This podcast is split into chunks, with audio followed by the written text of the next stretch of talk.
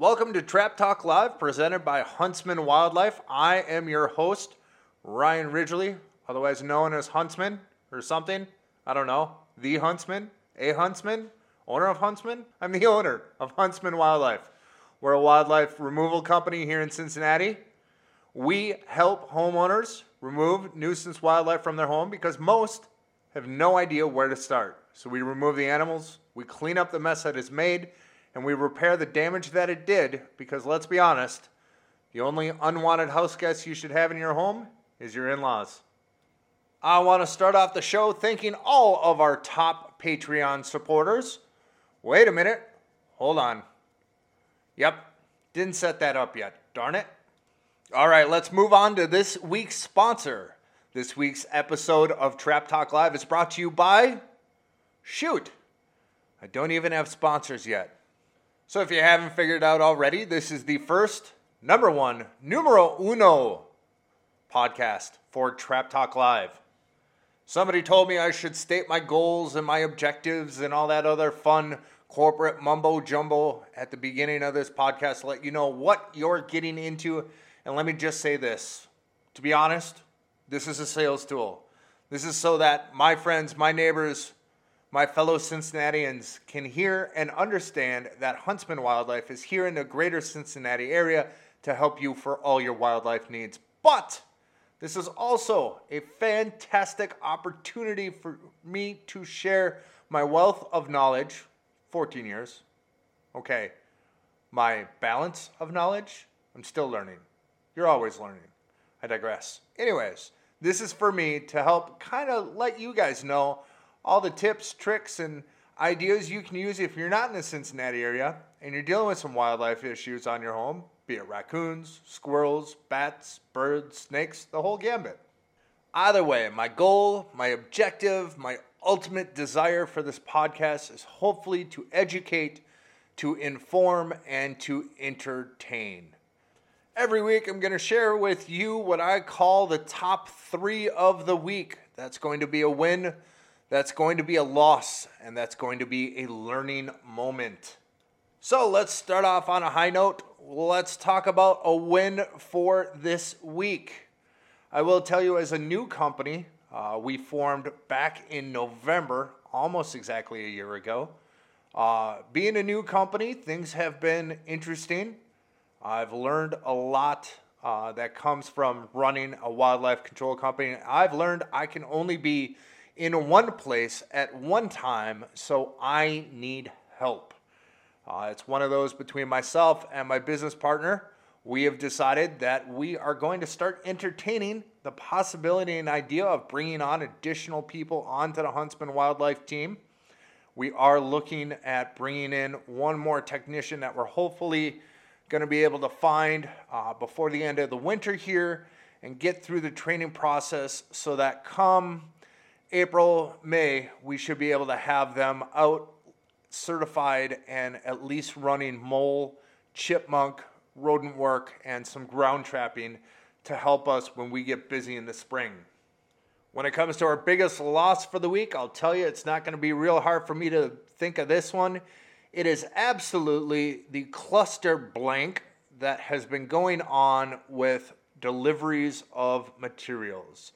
A lot of people uh, have been talking, obviously, about the U.S. Postal Service and the slowdown and issue there. But from my experience, we're also experiencing some slowdowns and delays when it comes to FedEx and when it comes to UPS. I have never, in the 10 months that I've been ordering products from some of my online distributors, and suppliers dealt with the delays and problems with tracking numbers and uh, delivery times and dates that I have in the past week.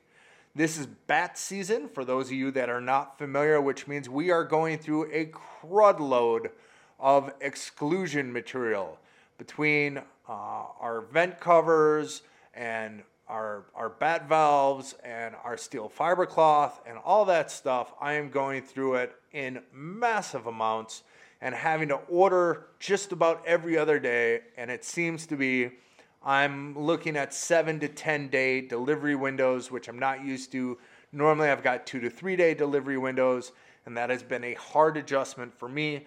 Luckily, my clients, my fantastic clients, uh, have been more than patient and more than accepting of the delays. Hopefully, that gets resolved in the next couple weeks and we can get this squared away. So that ties directly into our learning or teaching moment of the week.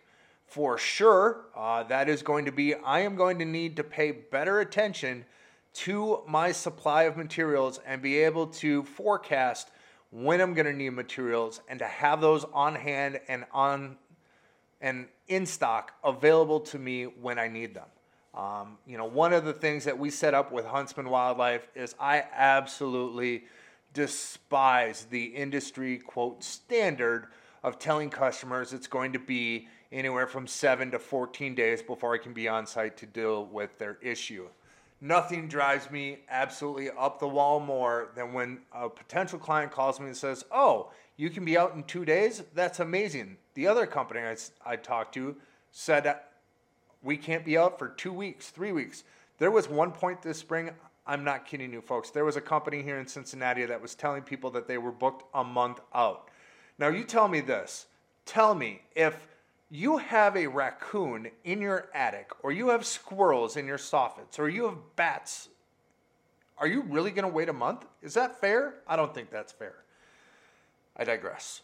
Off the, the soapbox I'll, I'll get. Anyways, yeah, so the teaching moment for this week is absolutely I need to be able to find and design and implement a system that's going to let me better forecast the materials and tools and traps and equipment that I'm going to need so I can have those on stock and have those available and stop delaying my clients any farther than absolutely necessary.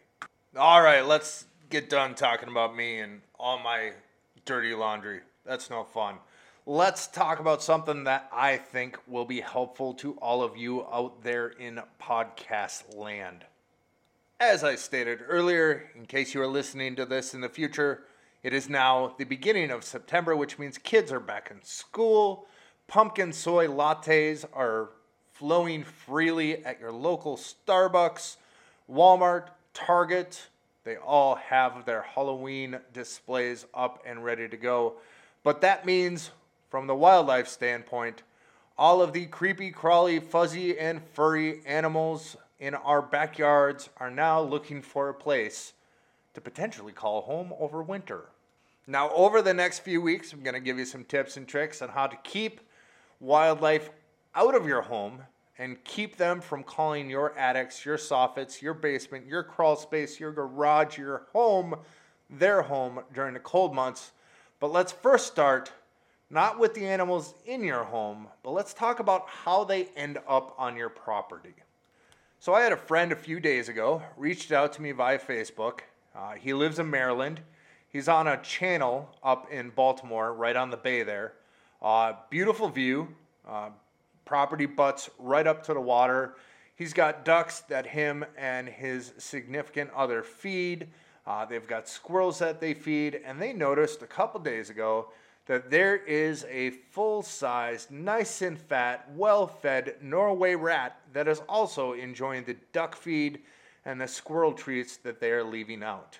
This friend of mine posed the question Ryan, how do I get rid of this rat and not affect the ducks and not affect the squirrels?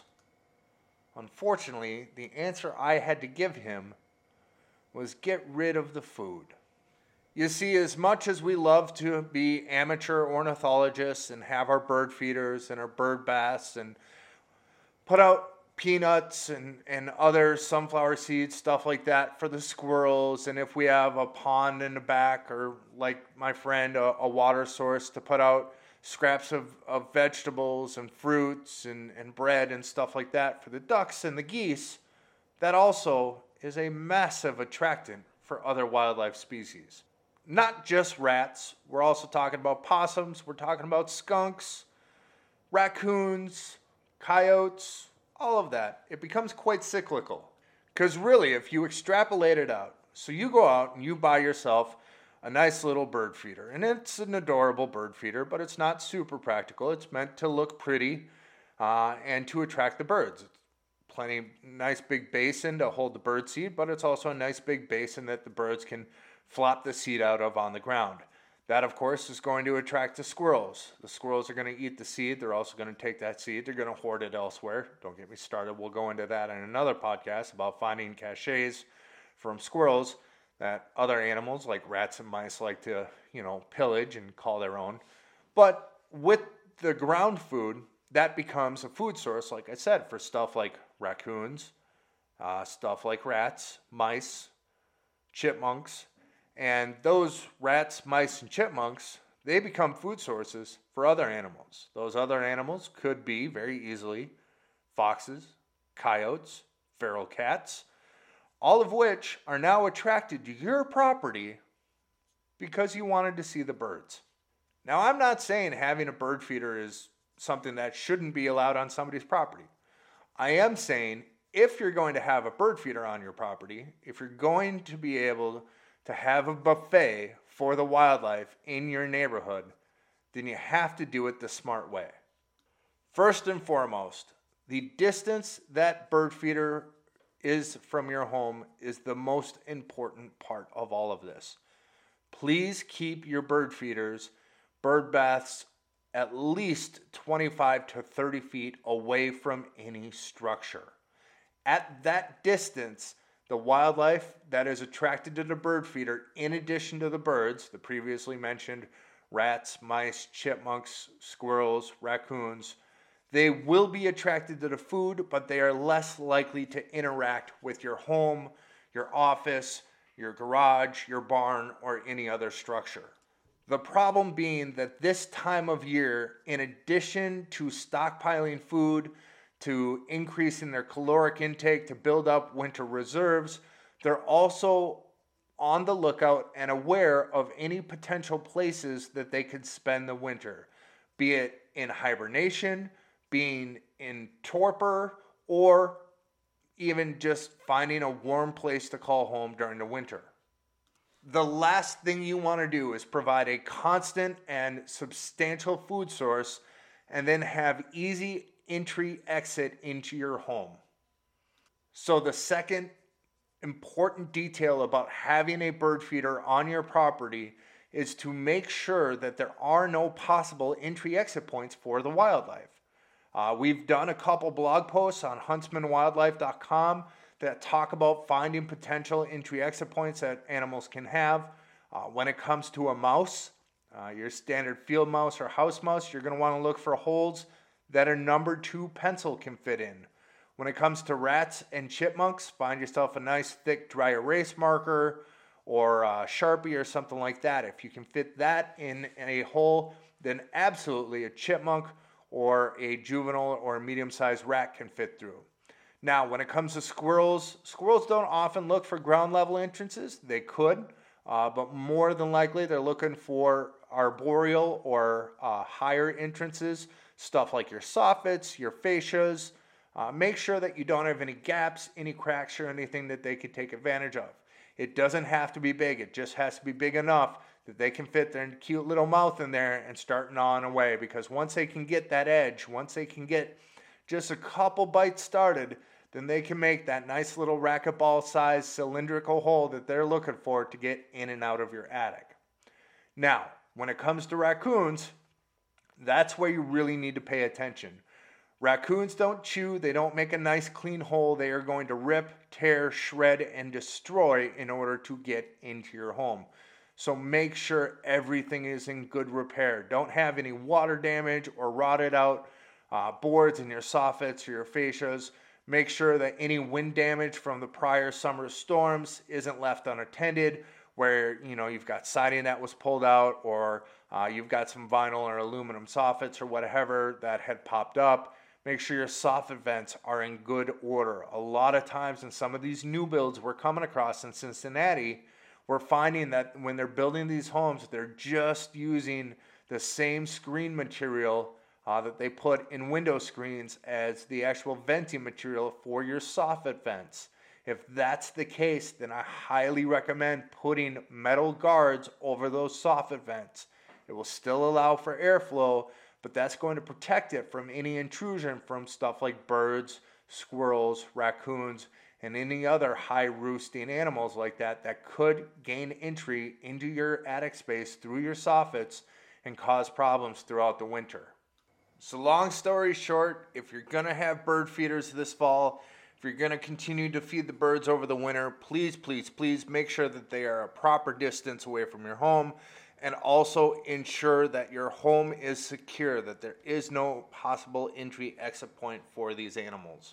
Of course, I wouldn't be doing my job if I didn't put a tiny little plug for Huntsman Wildlife in here. If you are listening and you are in the Cincinnati area, we do seasonal inspections for wildlife issues. You can have Huntsman Wildlife come out.